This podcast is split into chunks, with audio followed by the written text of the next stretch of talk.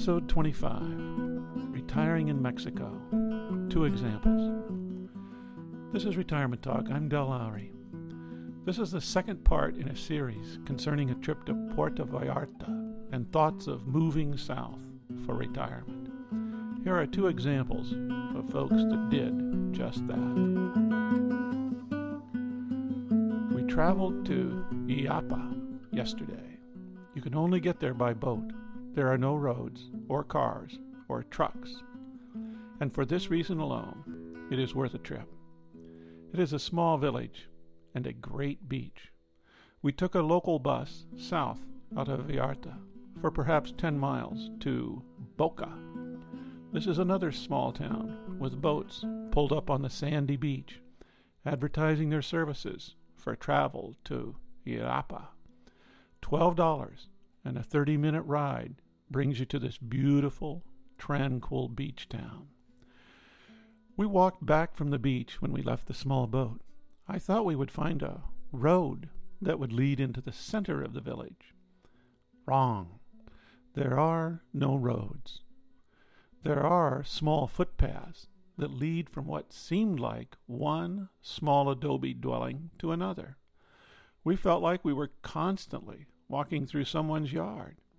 Figuring out our mistake, we returned to the beach and walked towards one end of the beach where buildings came right down to the water. A small sign indicated the path to the village led up a narrow, steep, winding stairway. At the top was a cobblestone path about four feet wide that meandered between small adobe buildings and a few small shops and restaurants. The shops and restaurants were all part of someone's house.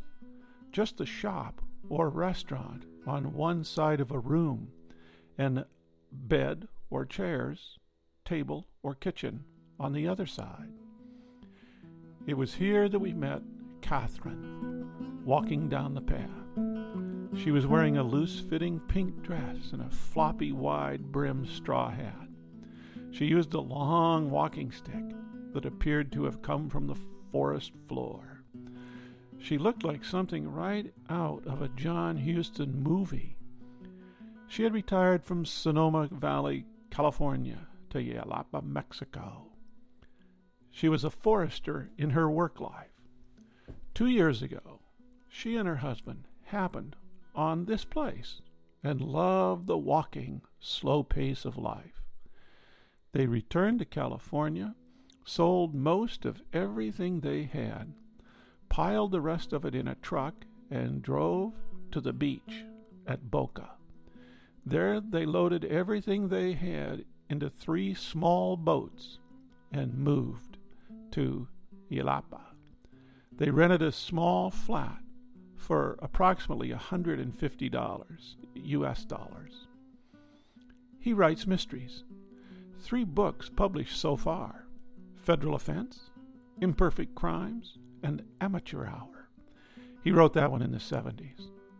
Catherine walks. She walks in the jungle up to a waterfall every day. She stops in the village at the tamale factory, which she insists we visit with her, and she thoroughly enjoys being a housewife full time. For the first time in my life, I am just a housewife, and I love it, she said. I asked if they traveled back to the States often. No, came a quick and strong response, followed by, no fun. When they have to travel back to the States, they try to arrange it so only one has to go. Wedding, grandchildren being born, and that sort of thing. When parents die, they both return.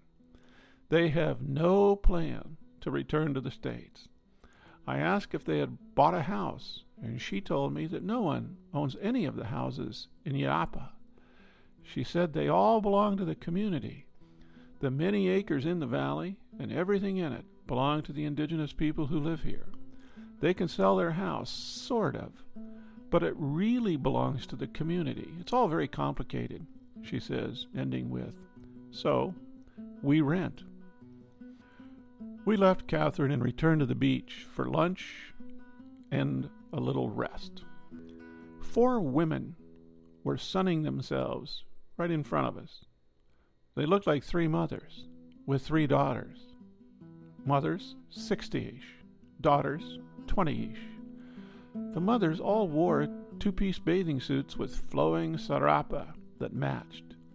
They all had on too much jewelry multiple gold and silver bracelets on each wrist, huge rings of colored stone and sparkling diamonds. They were from New York City, or so it sounded to our ears. Where you going? I'm not watching your bag. You want to bring it? So you watch it. What do you mean I have no right? We are paying for this thing. Even your boyfriends. We have every right.